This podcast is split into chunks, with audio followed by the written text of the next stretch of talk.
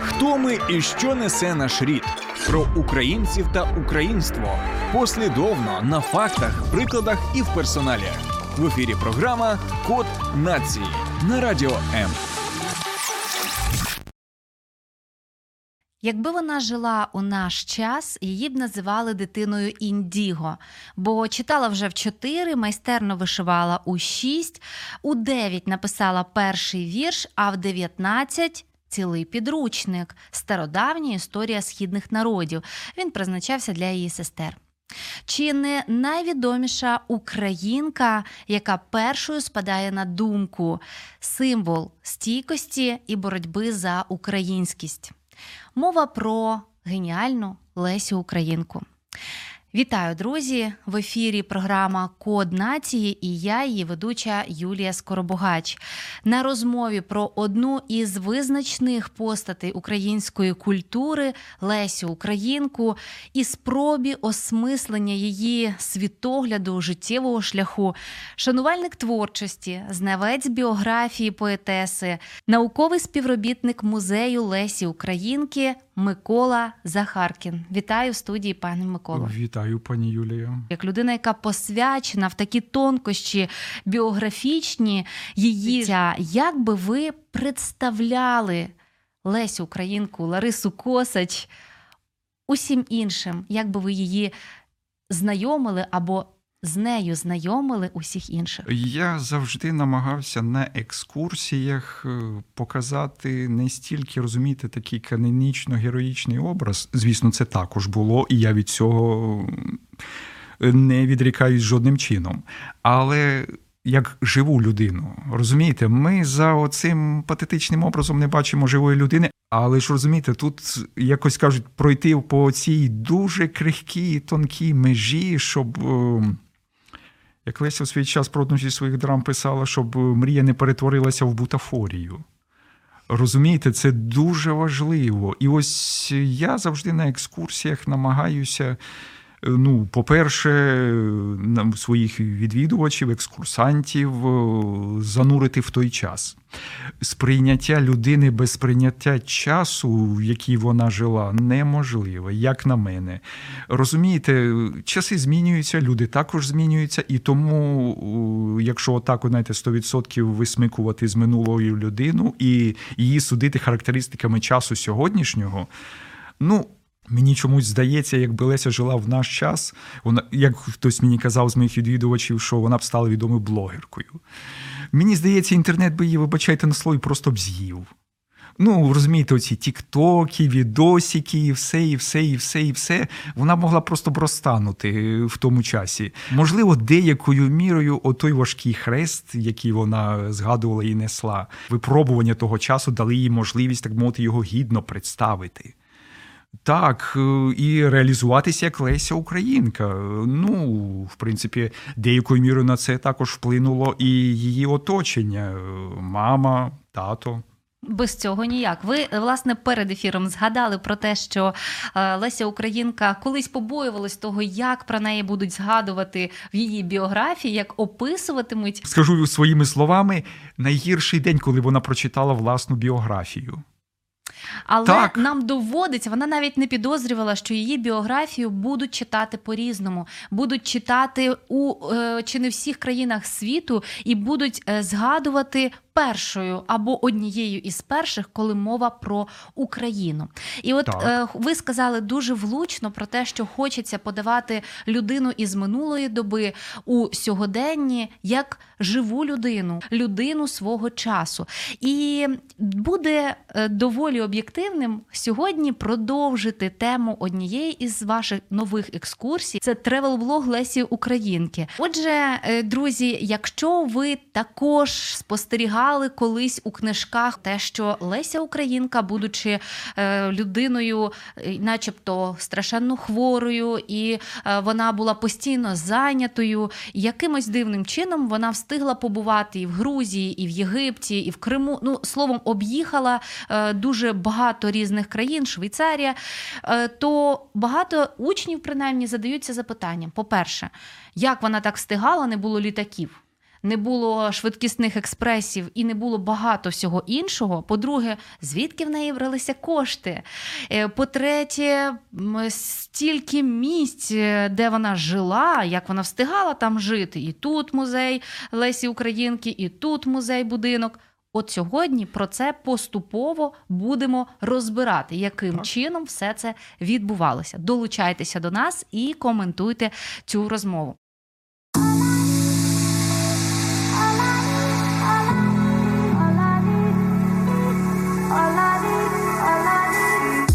Долучайся до Радіо М у соціальних мережах: YouTube канал, Facebook сторінка, TikTok, Радіо М, Телеграм, Інстаграм, Радіо М.Ю.А. а також наш сайт radio.m.ua. Радіо М це все, що тобі потрібно. Отож, е, Леся Українка, певно, що варто говорити ще до її народження, тому що ну, це передумова деякою мірою так, як по матері, так і по батькові рід е, рід Драгоманових і рід Косачів. Це дуже стародавні роди. Лесина мама ще про свого пращура згадувала, що наш пращур заволока з Греччини за національним походженням, такий грек приїхав на службу до Богдана Хмельницького і став працювати в його дипмісії драгоманом. Я інколи, знаєте, роблю такий квест е, своїм відвідувачам, коли кажу, що а от як зараз ця професія називається драгоман. І ось е, чимало було різних варіантів, але насправді так тоді називали перекладачів. Більше того, Отакої. так більше того, самоназва Драгоман навіть є в Енеїді Котляревського. Цебто це слово не вигадане, а воно справді з того часу. Єдине, що е, від цього сміливого грека навіть імені не збереглося. В історії фігурує Стефанос Драгоман, та ми знаємо, що то був вже його онук. Але так чи інакше в часи, а це було близько 400 років тому, коли в українців навіть прізвища не було. Хтось отримав як патроніми Іваненко, Петренко, хтось за професіями Коваль, Кушнір, Стельмах, Бондар, Драгоман, хтось як запорозькі козаки за прізвиськами, вирви хвіст, дри земля, тягни рядно, загуби горілка, цяцька, малюта, махиня і безліч колоритних прізвищ, що нині прикрашають терени України. І серед цього багатоманіття з'явилися драгомани. Та ми знаємо трошки інше прізвище Драгоманови.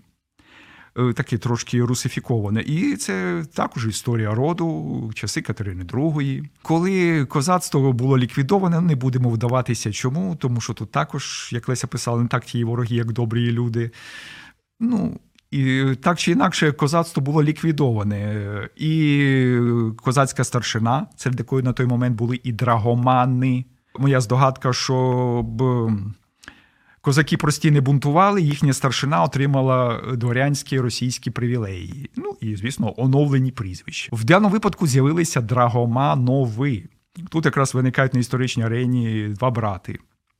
Петро Якимович, Лесін майбутній дідусь, Якимович Драгоманов, і його брат Яким Якимович Драгоманов. Обидва вони були літераторами. Ну, але ж все-таки Яким Якимович, е, та й Петро Якимович також, вони ще приймали активну участь у декабристському повстанні. Петрову Якимовичу пощастило трохи більше, ніж його братові, тому що його брат був заарештований і висланий в Сибір, де його слід загубився в 30-ті роки 19 століття. Слухайте, оце одразу акцентую на тому, що не дарма Леся Українка була і бунтаркою, і була перекладачкою, такою поліглоткою, тому що у неї таке коріння ще з діда-прадіда одразу слухайте, гени, ген українця. І це також, і це також.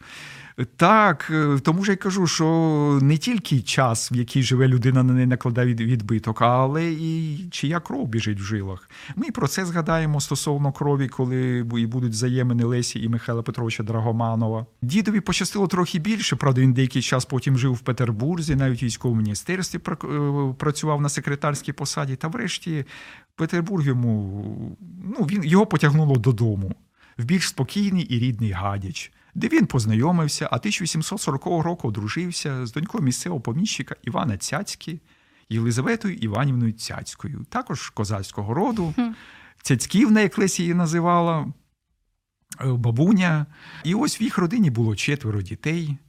Варвара, Олександр, Михайло і Ольга Лесіна майбутня матір. Усіх своїх дітей Драгоманов виховували в українському дусі, українською мовою.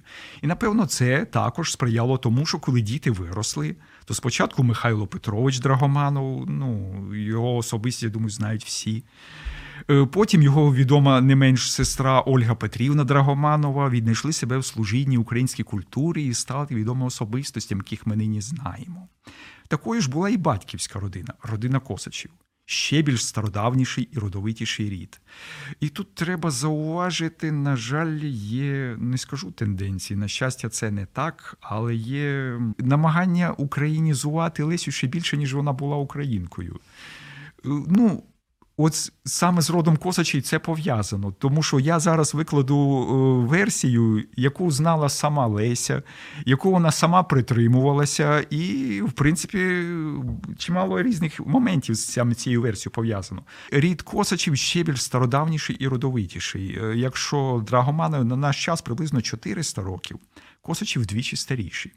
Цей славетний рід бере свій початок з території Балкан, з країни, яка тоді називала це приблизно 11 століття, з країни, яка тоді називалася Хум, Хумська земля, земля Хума.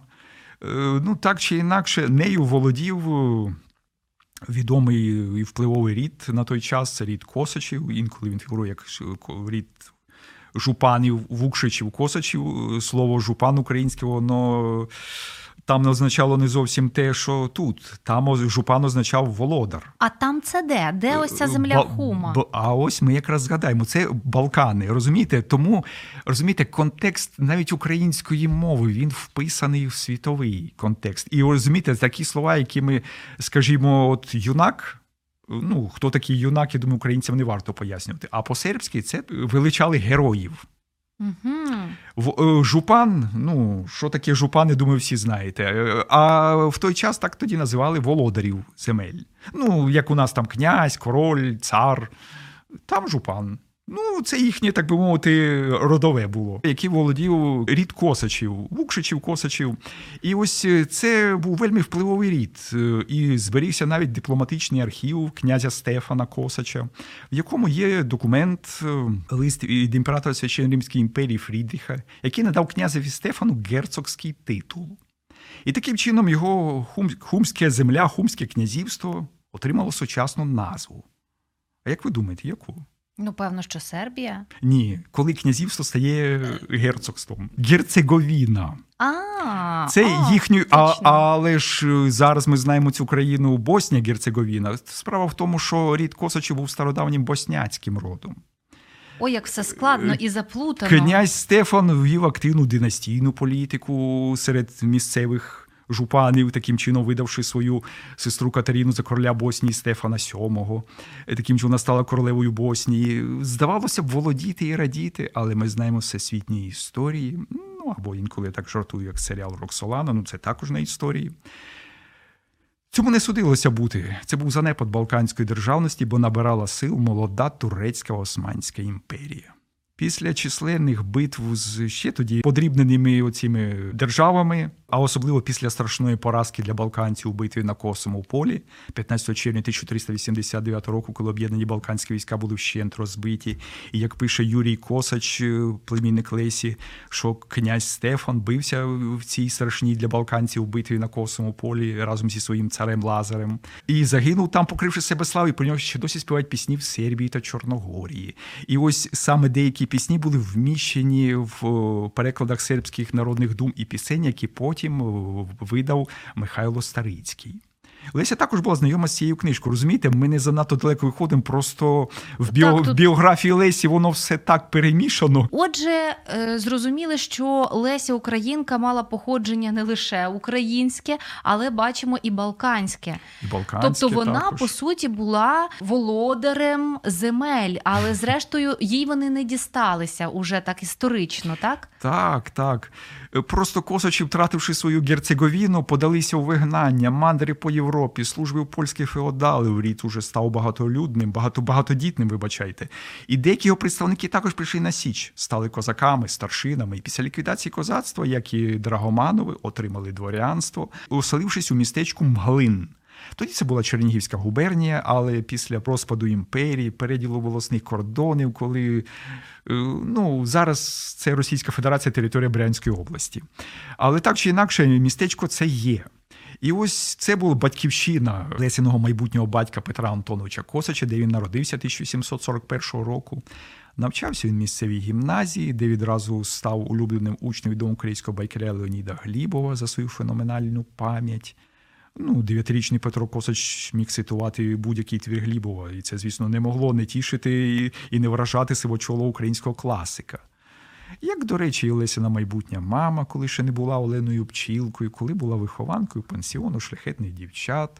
Ну, ви знаєте, що всі дворянські дівчата тоді навчалися окремо в пансіонах.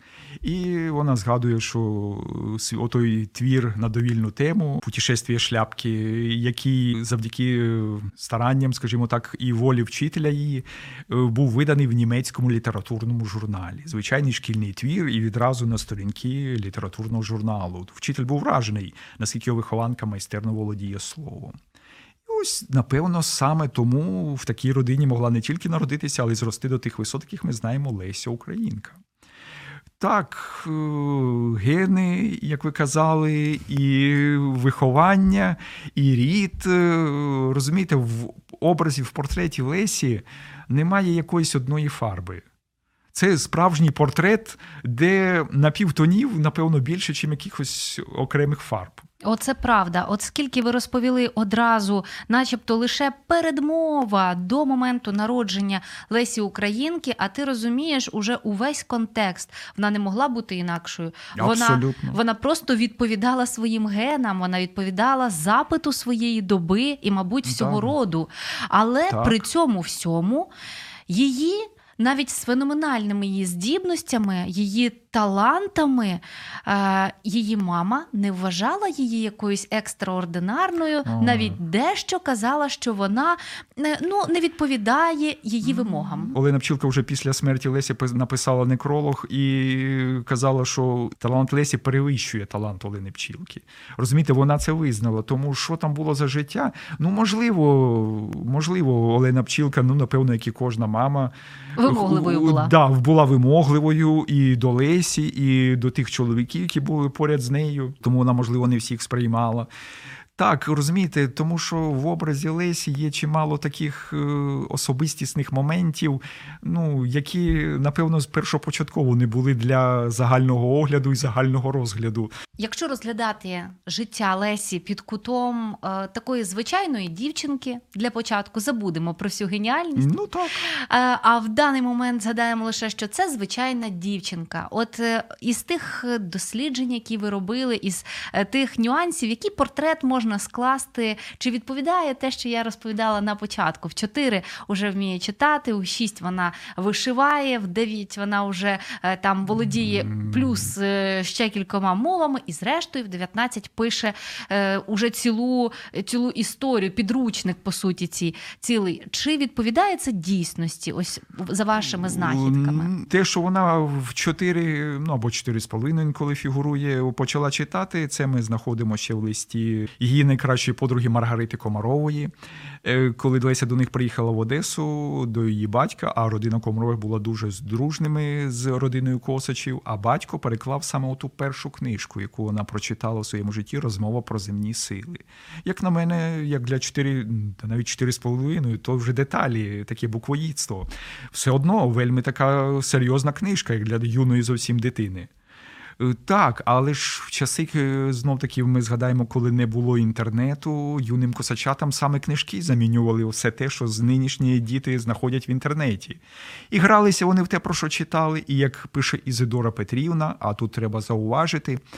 Нам е, ще в свій час, ще в 60-ті роки, коли відкрився наш музей, а він відкрився в 62-му році дуже дуже допоміг той факт. Для нас трапилась можливість спілкування з її ще живими сестрами, які жили за кордоном. Наші співробітники тодішні почали активну переписку з Оксаною Петрівною, що яка на той момент жила у Швейцарії разом зі своїм чоловіком Фредом Габом і Ізидорою Петрівною, найменшою, яка на той момент уже жила в Сполучених Штатах Америки, в невеличкому містечку Піскатавей в штаті Нью-Джерсі. І ось нам вони надсилали меморіальні речі, спогади про життя і творчість Лесі та й рідних, і вельми детально змальовували саме оті нюанси, і саме завдяки Ізидорі Петрівні наш музей деякою мірою і зміг реалізуватися таким максимально наближеним до справді. Е, роду косачів. Вау, це вражає, тому що не кожний музей може похизуватися саме свідченнями близьких людей. Я ж і самому і кажу, що напевно може е, Леся деякою мірою нас благословила, надавши таку можливість на той момент ще живим її сестрам допомогти нам у відтворенні. Ви згадали про місце її народження, і ось тут ми дивимося на дуже багато будинків, музеїв по всій Україні, косачів, е, самої Лесі Українки. Це все їхня приватна власність. Що це? Це її мандрівки. Е, як зрозуміти, звідки беруться ці будинки, і ще й не тільки в Україні, але й в інших країнах? Ось якраз е, стосовно будинків і мандр, то як згадувала знов таки Ізидора Петрівна. Е, наша родина мала вельми циганську вдачу. Ніде надовго не затримувалися на місці, любили любили багато подорожувати. Та наше дома, ну в лапках наше дома, то були маєтки в Колодяжному і в Новограді. Та на науку ну, науку знов таки в лапках. Е, Мама завжди возила нас до Києва. На навчання, себто. Ну, ну да, на навчання. Ну я просто вже так мовити, щоб бути угу. ідеально достоту точним стосовно цитати. Е, Так, і ось якраз е, по Києву, зокрема, було чимало адрес. Але тут треба зауважити, що деякою мірою 90-ті роки нас розбестили стосовно, е, що таке людина заможна що це обов'язково червоний піджак і смітити грошима на всіх дивитися зверху вниз. Ні, косачі були заможні. Е, Петро Антонович був голова Новоград-Волинського мирого посередництва. Це інститут, який був впроваджений імператором Олександром II після ліквідації кріпацтва. І вони були покликані залагоджувати земельні конфлікти між поміщиками і селянами. Це, по суті, мировий суддя в земельних питаннях.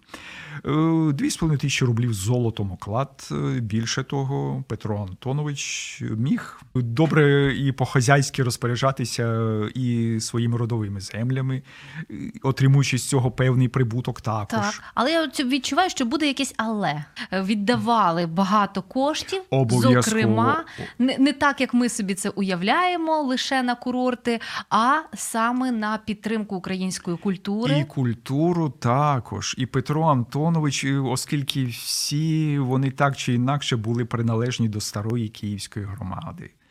Е, яка яка ну Петро Антонович, коли навчався в Київському університеті Святого Володимира, е, то вже там він познайомився зі своїми найкращими друзями Михайлом Старицьким, Миколою Лисенком.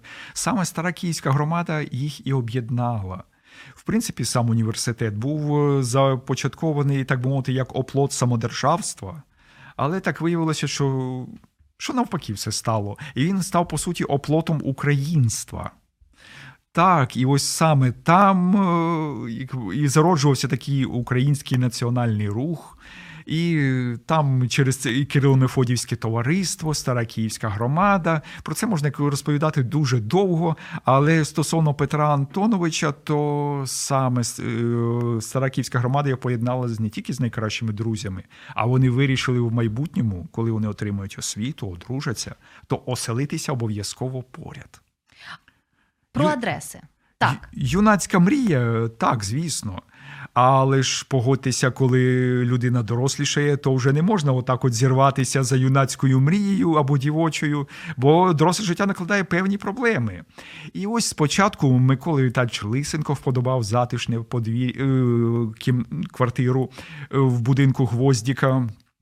А всі будинки в той час, та напевно по всій імперії, також е, як географічна адреса, то це був не тільки номер будинку, назва вулиці, але і кому належав будинок. Угу. В даному випадку Петро Антонович зняв свого друга, який також громадівця е, Миколи Гвоздіка. 1894 року листопаді місяці. А Петро Антонович на той момент, звісно, вже був серйозним чиновником і отак не міг зірватися.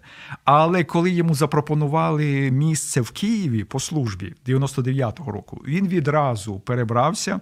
Його дружина з родиною жили тоді на Назарівській, 21, яка пам'ятна. Ну, цією романтичною історією з Нестором Гамбарашвілі, вони відразу полишили цей будинок і перебрались поближче сюди, так мовити, щоб втілити юнацьку мрію Петра Антоновича. Старицький до них приєднався е, з родиною тільки 901 року. В інтернеті фігурує неправдива дата 1898, але то інше. Зачекайте.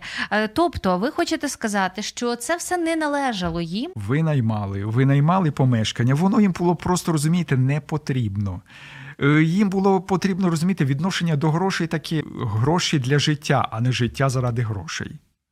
Розумієте, от от що потрібно в житті, от заради цього треба і гроші, а не жити заради того, щоб якомога більше грошей мати. Заряджай мозок. Слухай радіо М.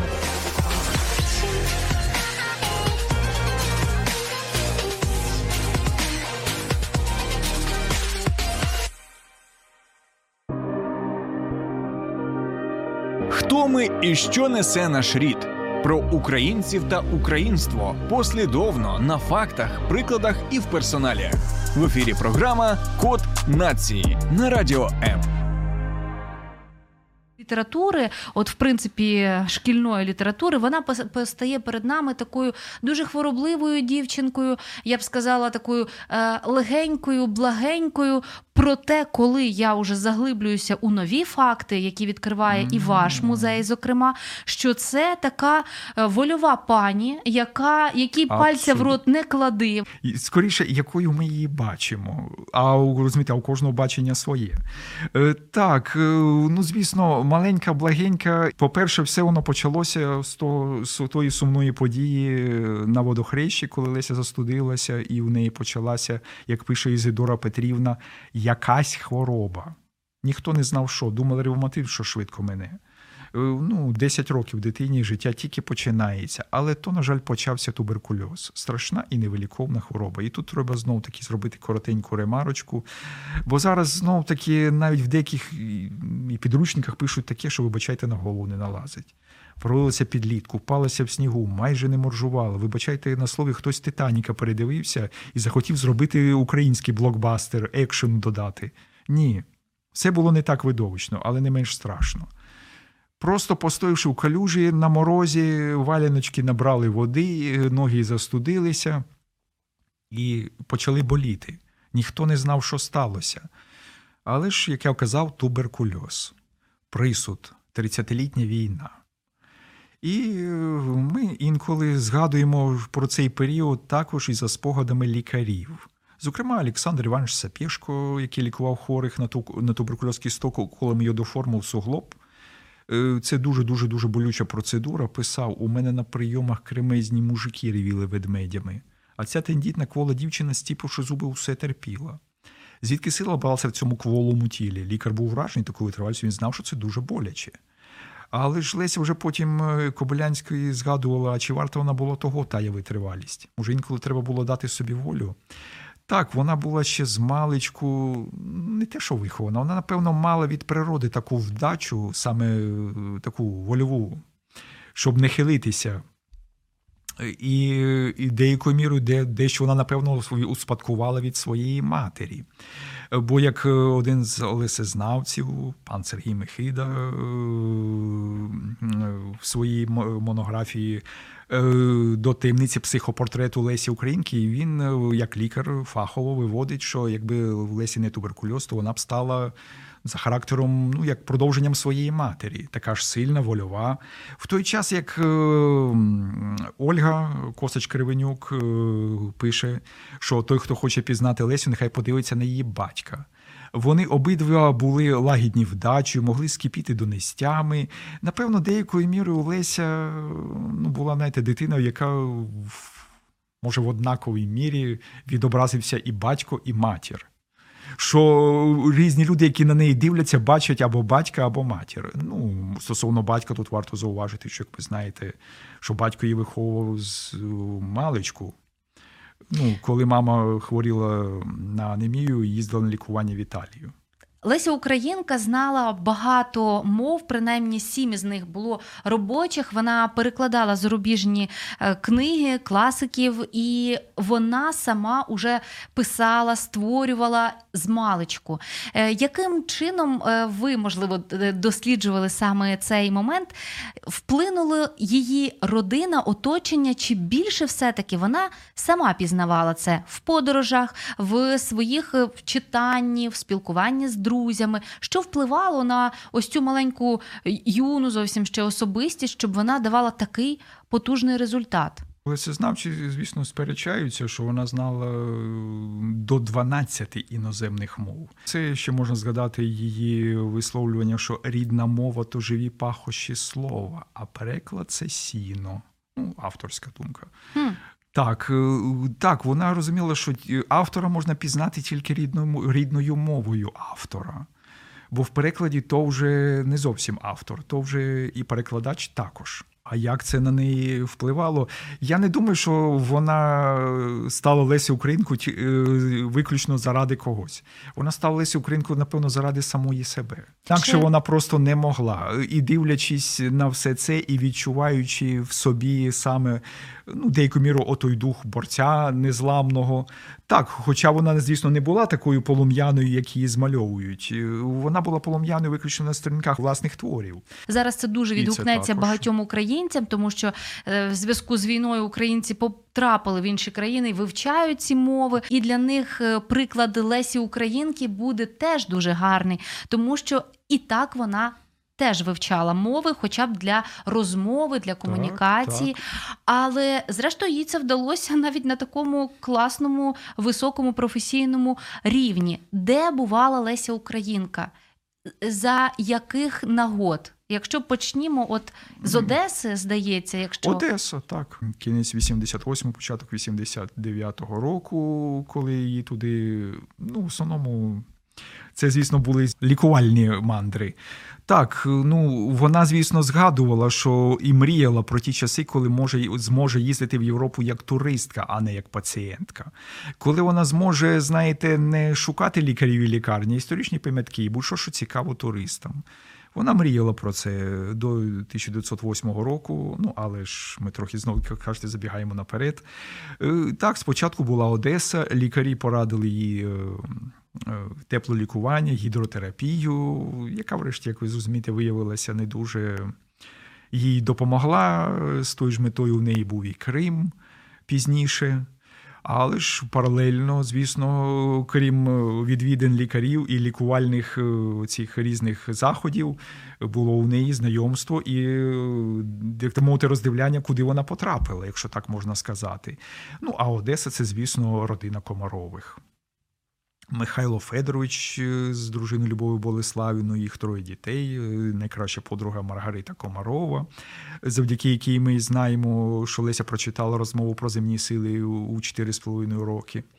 Ну так, вона це написала, що коли Леся до них потрапила в Одесу вперше у 18 років, побачивши море, ну, у 18 років море побачила. Uh-huh.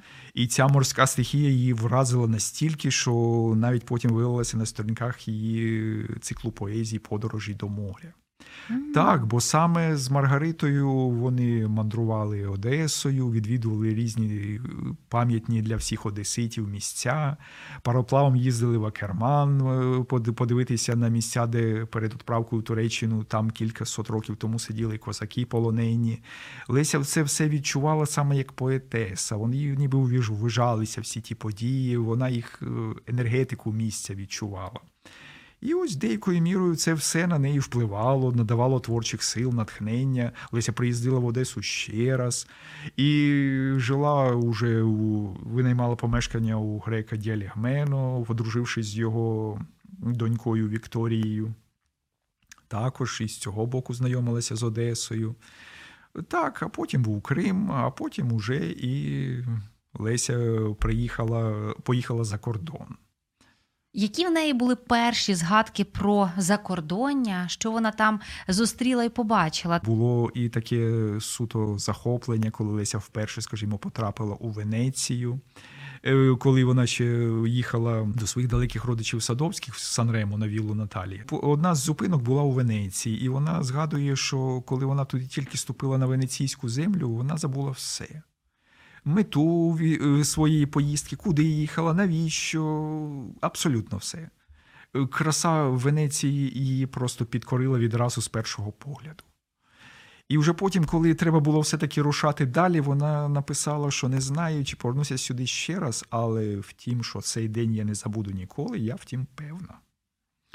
Справді, і потім оці всі враження її яскраві від Венеції втілилися на сторінках її твору у пущі.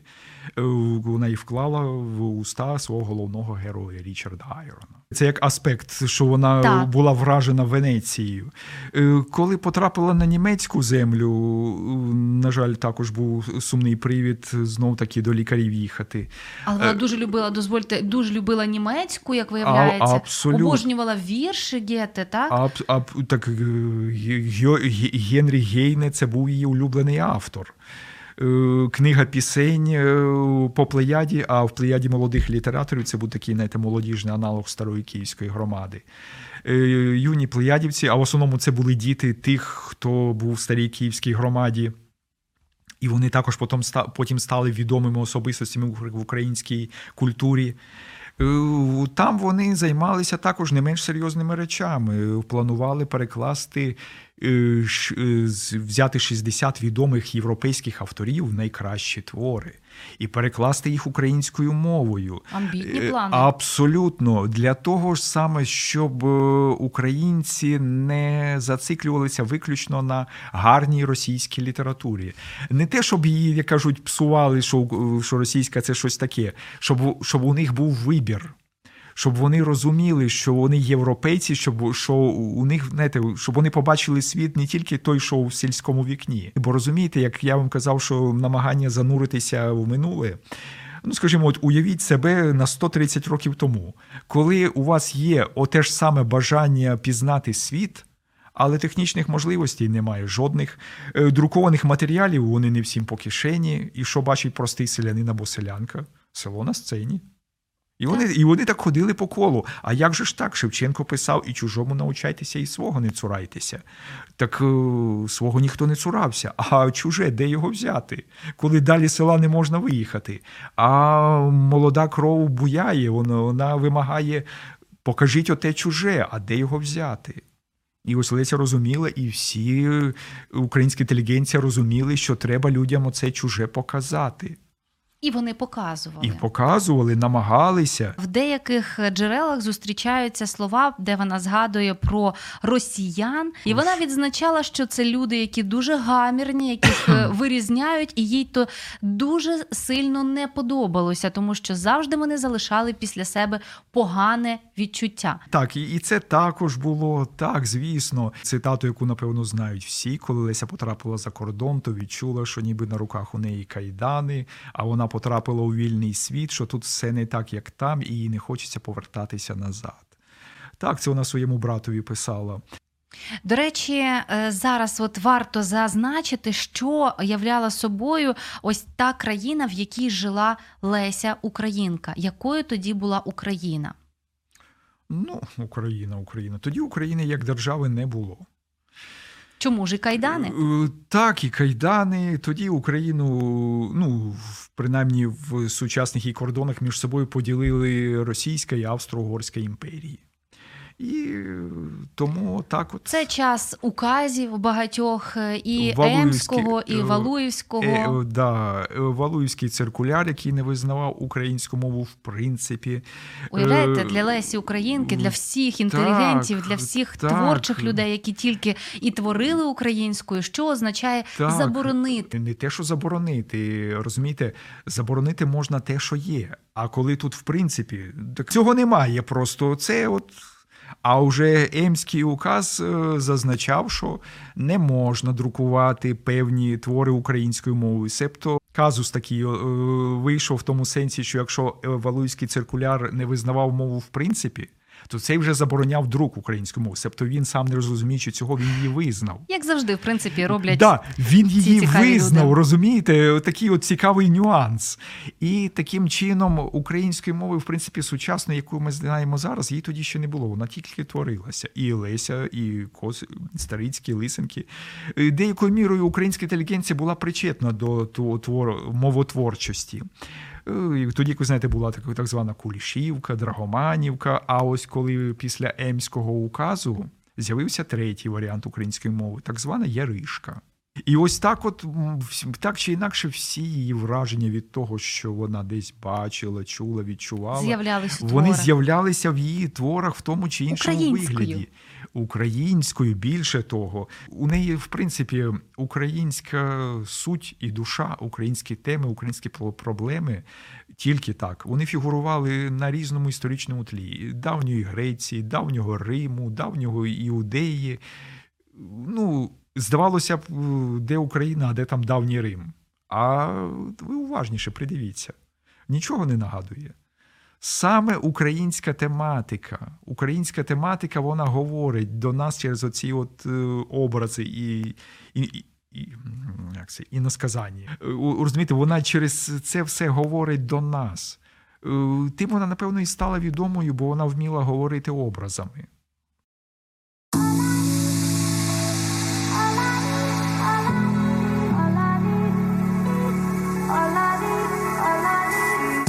Долучайся до Радіо М у соціальних мережах: YouTube канал, Facebook сторінка, TikTok, Радіо М, Телеграм, Інстаграм, Радіо М.Ю.А.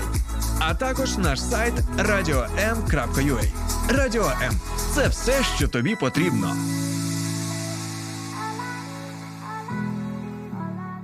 У підході навчання хлопчиків і дівчаток також були дещо різні принципи. Вона написала ось цю книжку, підручник, стародавню історію східних народів. Е, чому коли Ольга підростала, то Леся, а так було у Косачів заведено, що батькам виховувати дітей молодших допомагали діти старші. То Леся зрозуміла, що для Ольги самих лише пісень і казнок малувато. Треба підручник україномовний, обов'язково. Ну таких, звісно, не було. І для Лесі, яка мала ну, напевно, від природи саме отой от. Ну, розумієте, як в свій час казав американський винахідник Томас Едісон, це було його життєве кредо. Спочатку дізнається, що людям потрібно, а потім починається винаходити. В деякою мірою Леся також це і наслідувала, і вона розуміла, що є потреба в підручнику. У неї немає досвіду, але що це змінює, коли є бажання спробувати себе в новому. І цьому бажанню дуже допоміг її дядько Михайло Драгоманов, порадивши її низку робіт відомих французьких істориків-сходознавців, таких як Менара, Масперо, Елізе Клю. Леся все за його списком проштудіювала і написала цю свою історію.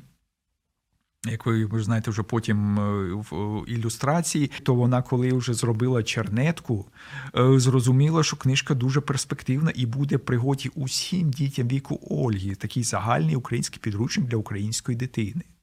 Єдине, що вона планувала туди додати ілюстрації, бо, як вона писала, дитина повинна бачити те, про що читає, сама лише інформація нудна і нецікава.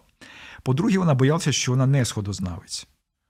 І просто, не будучи в матеріалі, як би сказали, могла десь десь помилитися, а тиражувати помилки від власного імені для Лесі було неприпустимо.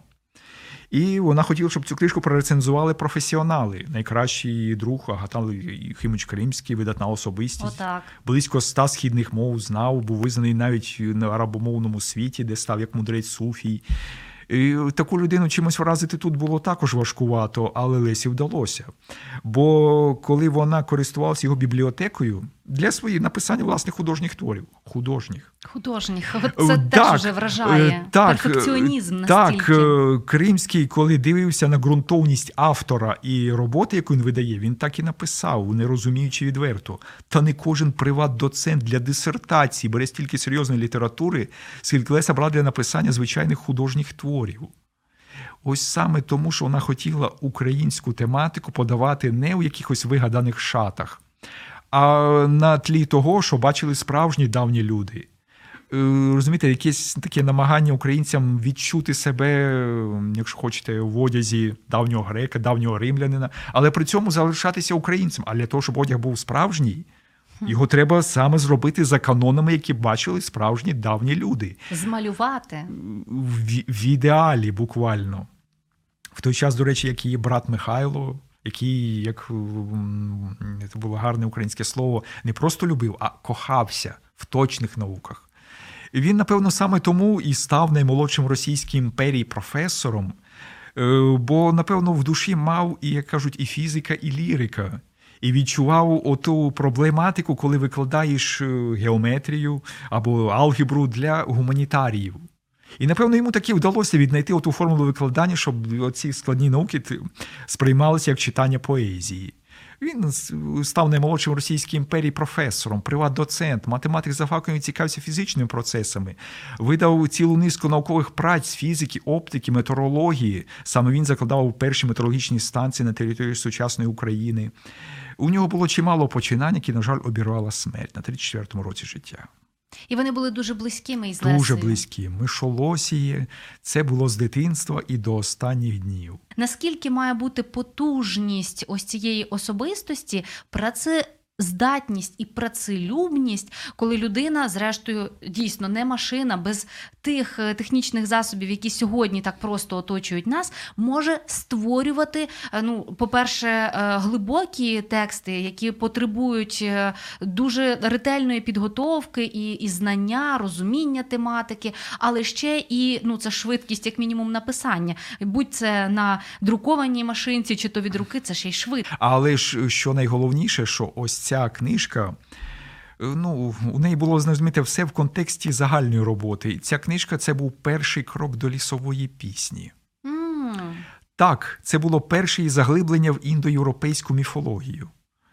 Е, ще не дуже таке сміливе, бо вона ще, скажімо, не бачила давнього Єгипту, ну, справжнього, е, тільки за колекціями музеїв, ще не знала так мов багато, зокрема англійської ще не знала. І, звісно, англомовні джерела для неї були закриті. Е, але ж все-таки воно, звісно, не дуже так вдалося спочатку, як вона хотіла. Вона повернулася до цієї теми тільки наприкінці 1910-х. Коли вона вже побувала в Єгипті, Е, і і написала, що хороша це сторона, і я вже звикла її любити не як чужу. Напевно, для тих, хто мандрує зараз, вони можуть деякою мірою зрозуміти Лесю, що вона змогла навіть там віднаходити українську тематику в таких е, речах, скажімо, як Хамсін або дихання пустелі. Ну, здавалося б, де тут Україна, а де пустеля. Але тим не менше, вона змогла і там знаходити більше того. З Єгипту навіть писала е, Грінченкові, що ну, об'їхавши Європу, маючи можливість порівнювати, що у Гелуан, де вона зупинялася вже на лікуванні, малесеньке містечко, що непогано було б там зробити українську громадку, щоб добре, що ви були до нас приїхали, і ми тут осядемо. Вона там змальовує, що рів'єра дощова, на капрі холодно. Тут якраз саме гарний клімат.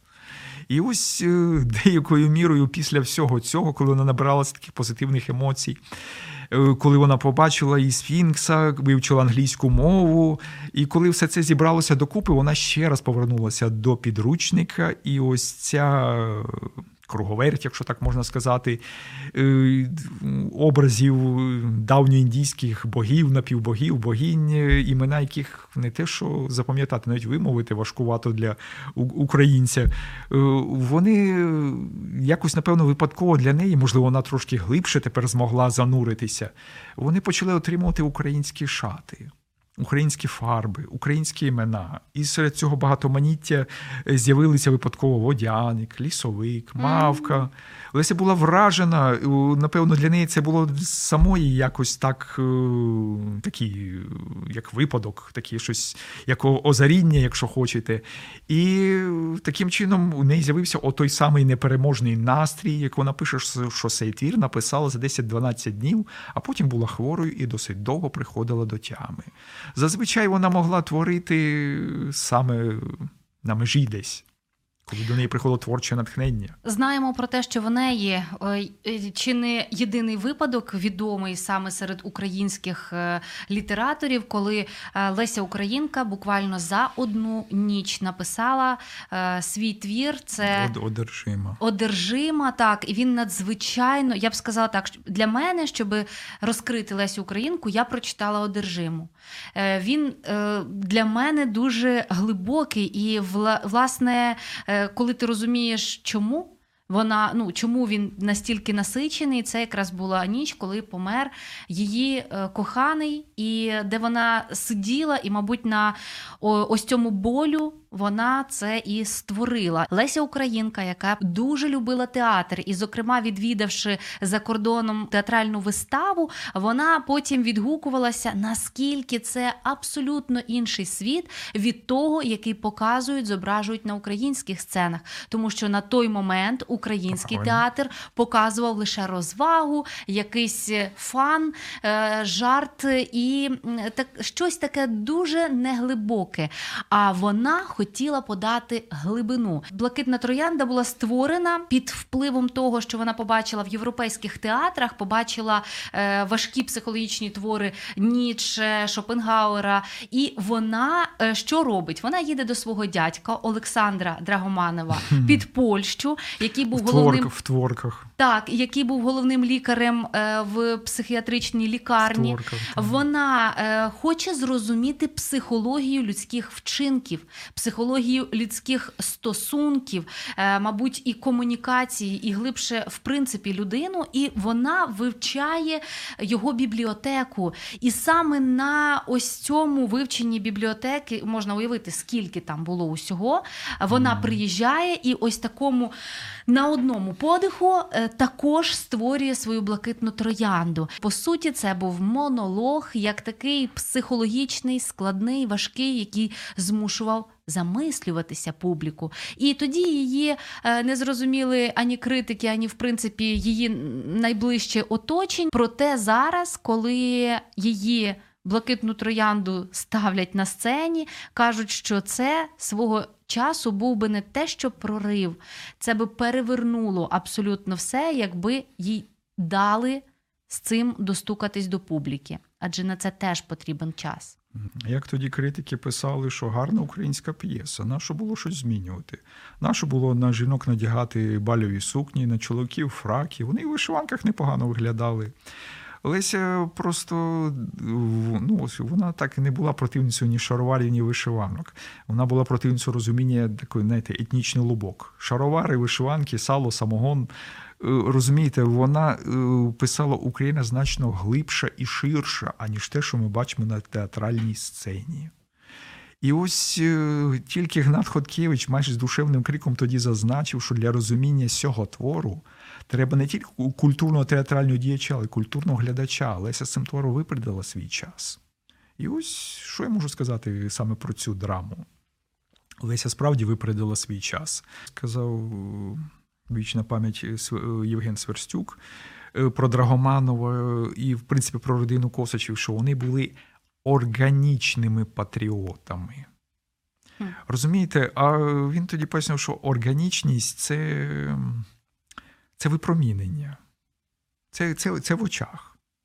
Розумієте, все зовнішнє, там вишиванка, там шаровари, плахта, це лише так мовити, як підкреслює те, що йде з очей. Бо якщо тут пусто, то все інше воно бутафорія. І не рятує, це точно. Все інше воно бутафорія. Навіть не отут, отут повинно бути. Бо це дзеркало. Коли ти занурюєшся трішечки більше, не просто назва, mm. а в історію створення. Це вражає. Те, що вона була дійсно людиною, яка е, мегапродуктивна, це беззаперечно, mm, але ще й ну тут слухайте, швидкість це це швидкість і мислення, і бачення, і компонування тексту, тому що це ж це душа. Це душа, якщо коротко. Це, це, це просто душа, розумієте? Ми її змальовуємо якусь машину. Ні, це треба розуміти, просто відчути і все. Хто ми і що несе наш рід? Про українців та українство послідовно на фактах, прикладах і в персоналі. В ефірі програма Код нації на радіо М. Чи знали ви, друзі, що якби Леся Українка записувала ноти своїх імпровізацій, то можливо вона б стала першою українською композиторкою, жінкою, композиторкою. Але вона цього не робила, проте вона грала на фортепіано і вона е, просто імпровізувала.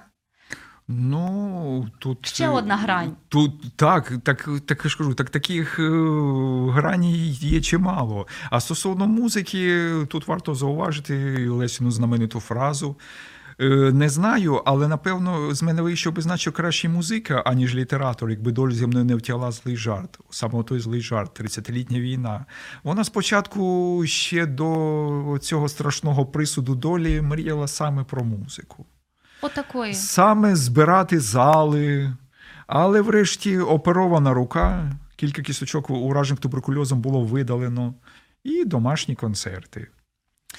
Так, в нашу, тут зразу відразу зауважу, що в нашому музеї є фортепіан, звісно, не той, якому вона посвятила свою поезію, але його клавіш також торкалися руки Лесі, бо воно належало вже родині чоловіка, Карпових квіток. На завершення е, доторку до її життя і до створення її образу сьогодні, от зокрема в сьогоднішній програмі, е, хочеться додати і те, що вона була ну дещо революційною в своєму часі, скажімо, одружитися і поїхати на трамваї додому, без гостей, без нікого. Таке весілля, як сьогодні, в в 2023 році, популярне весілля на двох. Леся Українка е, влаштувала таке весілля із Клементом Васильовичем Квіткою. так.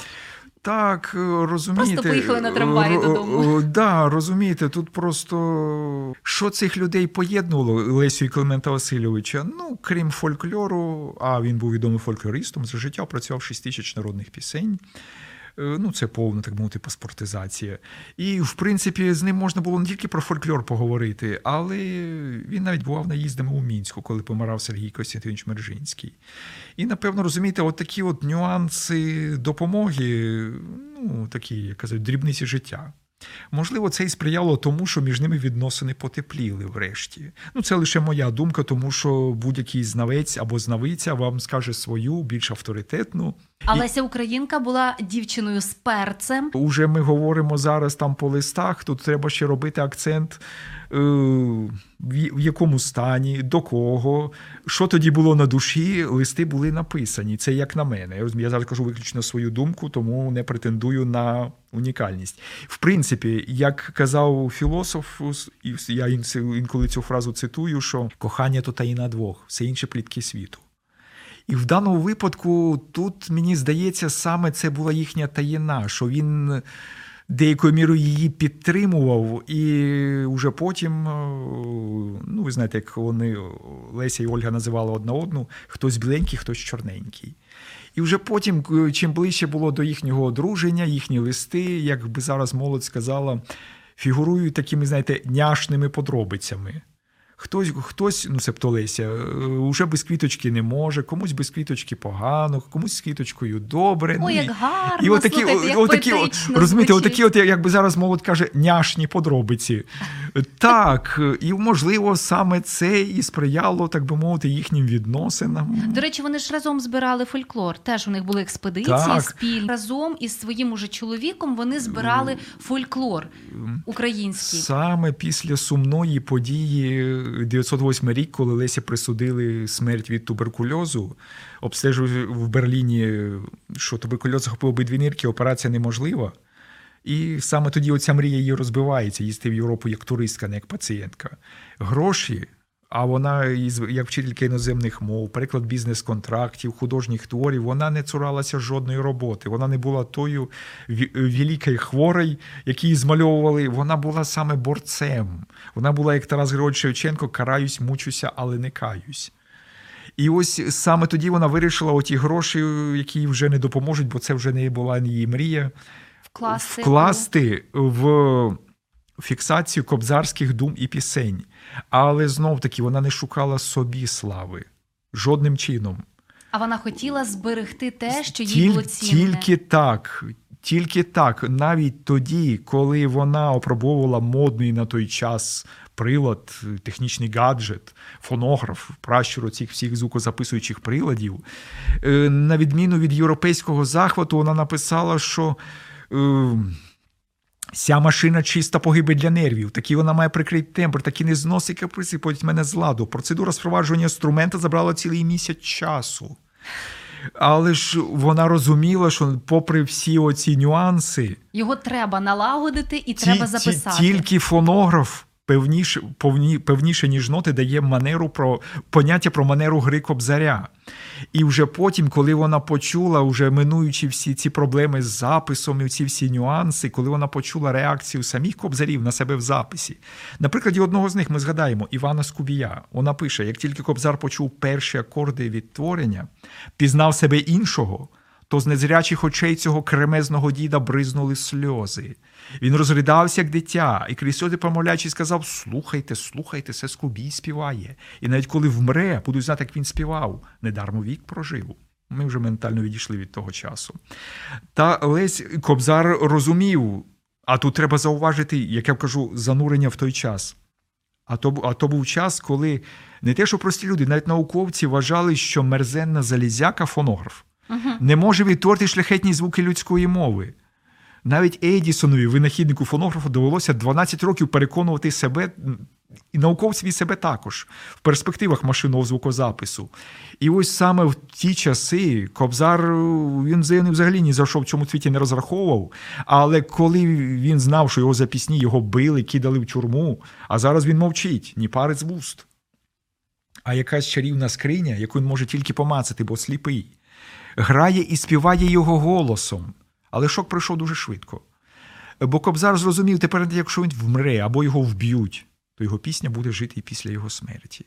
І все це стало завдяки можлив... стало можливим завдяки невтомній праці Лесі Українки, як на літературній ниві, як на викладацтві, вона ще була художницею. Як би не намагалися в радянські часи побудувати абсолютно інший образ Лесі Українки, яка, начебто, була прихильниця е, ось цього е, царського імперського режиму, і вони намагалися також подати її як визначну особистість їхнього часу. Mm -hmm. Коли е, Леся Українка померла, вона померла в Грузії, і її тіло привезли до Києва, так. заборонили на всяк випадок промови будь-які. І ось ця багатотисячна е, аудиторія людей, тобто люди, всі, які її поважали, любили, вони прийшли її провести в останній путь у Києві, власне, е, коли приїхала її труна. Промови заборонили. Людина, яка все життя е, так багато говорила, е, не змогла. ну, почути, образно почути е, про себе якийсь відгук е, останній. Ви правильно сказали, формально словами ніхто нічого не говорив. Але ж е, союз волинянок вони сказали без слів. Коли від цвинтаря, ну від воріт цвинтаря і до її могили несли її труну виключно жінки. Отак. Це теж знак. розумієте, тут, як то кажуть, без слів, нічого більше не треба. Так вони віддали шану найкращій з них. Я думаю, це промовисті за будь-які промови. Коли жінки, волинянки, Алеся Волинянка, навіть у, у нас, так мовити, вибіли, ну, і кімната з вибіленими стінами. Ну, знову таки, як данина такому волинському колориту вибілених хаток. І ось волинянки саме сказали без слів все своє ставлення до неї, всю свою любов, повагу, все. Вони все сказали без слів. Леся Українка, людина, певно, яку ми будемо згадувати чи не в кожному із видів мистецтва, бо вона до нього не просто доторкнулась, вона мала у ньому свій відбиток, дуже чіткий і яскравий. І друзі, якщо ви ще для себе не відкрили ось таку фантастичну, але абсолютно реальну Лесю, яку хочеться пізнавати ще більше, у вас є нагода приїхати до Києва, до музею Лесі Українки так. і прийти на захоплюючи. Ви вже розумієте, що це буде захоплююча. Е, екскурсія, Ну. бесіда. Я б сказала, екскурс у час Лесі Українки. Екскурсії у нас йдуть щоденно, і вони такі загальнооглядові. Ну, є різні, звісно, але в основному загальнооглядові. Приходьте обов'язково до музею. Микола Захаркін, е, сьогоднішній наш гість. Дуже вдячні за Навзаєм. е, ті е, прекрасні грані, які завдяки вашим дослідженням, знахідкам ще більше українців відкриватимуть і складатимуть шану. Українці, знаєте, справжні українці, нашій Лесі. Залишайтеся із кодом нації, дізнавайтеся про код своєї прекрасної України в ось таких особистостях. До зустрічі, друзі!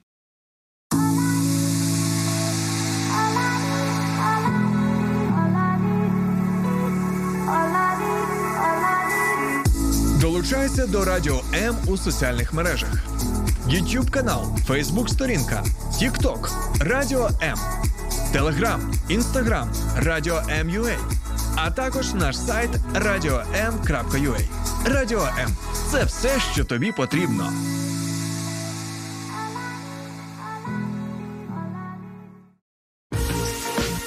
Ми пройдемо крізь життєві випробування, загартуємо нашу стійкість. Усі разом. Духовно-психологічна допомога, юридичні поради, корисна інформація та натхненні історії. Спецпроєкт під захистом на радіо М. Допоможемо бути захищеними.